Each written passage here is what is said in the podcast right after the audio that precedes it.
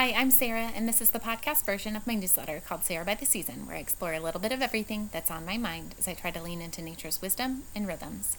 Subscribe and learn more at sarahbytheseason.com.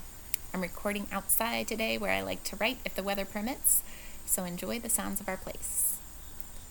The title of this week's newsletter is Thoughts on Labor Questioning Our Assumptions.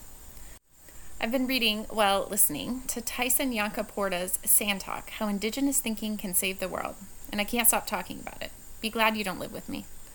One thing I've always had a curiosity about is the preconceived notions that we collectively assume are true, and Yunkaporta has me thinking about more of these than ever. In one of my favorite chapters, Romancing the Stone, Yunkaporta says, most of us today are living in a state of compliance with imposed rules and tasks rather than a heightened state of engagement. We are slaves to a work ethic that is unnatural and unnecessary. Even though I've done some noodling about the roots of the Protestant work ethic, I hadn't considered that having a work ethic could be unnatural and unnecessary until I read Sand Talk. I just assumed a work ethic equals good, laziness equals bad. But Yunkaporta got me thinking about my assumptions, so I did some Googling. I came across this fascinating article by James Suzman, an anthropologist who has been studying the Juhonsi people of southern Africa, one of the world's oldest hunter gatherer societies. According to Suzman's research, the Juhonsi were revealed to be well fed, content, and longer lived than people in many agricultural societies, and by rarely having to work more than 15 hours per week, had plenty of time and energy to devote to leisure. Marshall Sahlins, another anthropologist and author of Stone Age Economics, estimated that hunter gatherers worked on average three to five hours per day and, contrary to our whitewashed colonized ideas, we were actually affluent by any standards. We don't even have to go all the way back to our prehistoric ancestors to see that our modern ideals around work are relatively new in the grand scheme of things. Author Juliet B. Schor reminds us one of capitalism's most durable myths is that it has reduced human toil. This myth is typically defended by a comparison of the modern 40 hour workweek with its 70 or 80 hour counterpart in the 19th century. The implicit, but rarely articulated, assumption is that the 80 hour standard has prevailed for centuries. But before capitalism, most people did not work very long hours at all. The tempo of life was slow, even leisurely. The pace of work relaxed. Our ancestors may not have been rich, but they had an abundance of leisure. When capitalism raised their incomes, it also took away their time. Indeed, there is good reason to believe that working hours in the mid 19th century constitute the most prodigious work effort in the entire history of humankind. All this looking back matters not because we can be absolutely sure of how our ancestors lived and worked, but because most of us Westerners are living with the assumption that I made above that working hard has always been a good and necessary part of being a human. But for most of human history, not only was how we defined work and laziness different than how we do today, but humans had vastly different priorities if what we know of how they spent their time is true. Because we've embraced this Western capitalistic pedestalization of work, we structure so much of our lives around our careers. It's the first question we ask when we meet someone, and for most of us, it is how we define meaning and purpose for ourselves. But for most of human history, we've defined meaning in vastly different and often more sustainable, less harmful ways. When the bosses complain about quiet quitting, which is really just doing what your job description requires instead of going above and beyond what your employer has agreed to pay you to complete your work tasks, the powerful are selling us a premise about work that one, isn't even accurate, and two, we don't have to buy into.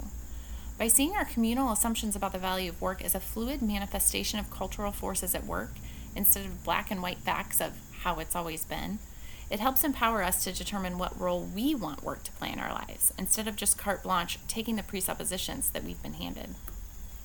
I'm handing it back off to Yunkaporta to finish off these Labor Day induced thoughts on work's role in our lives. He writes We still endure longer work hours than our roles require today for reasons of social control rather than productivity.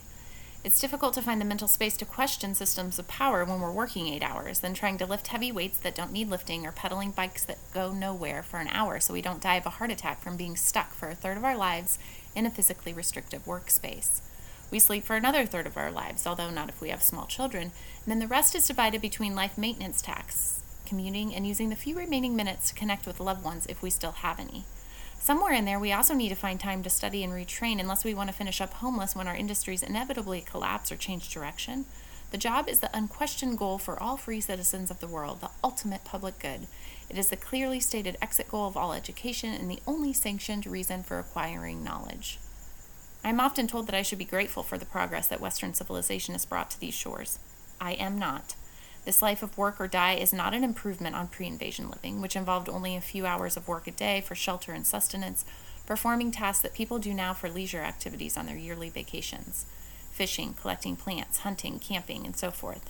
The rest of the day was for fun, strengthening relationships, ritual and ceremony, cultural expression, intellectual pursuits, and the expert crafting of exceptional objects. I know this is true because I've lived like this, even in this era when the land is only a pale shadow of the abundance that once was. We have been lied to about the harsh survival lifestyles of the past. There was nothing harsh about it.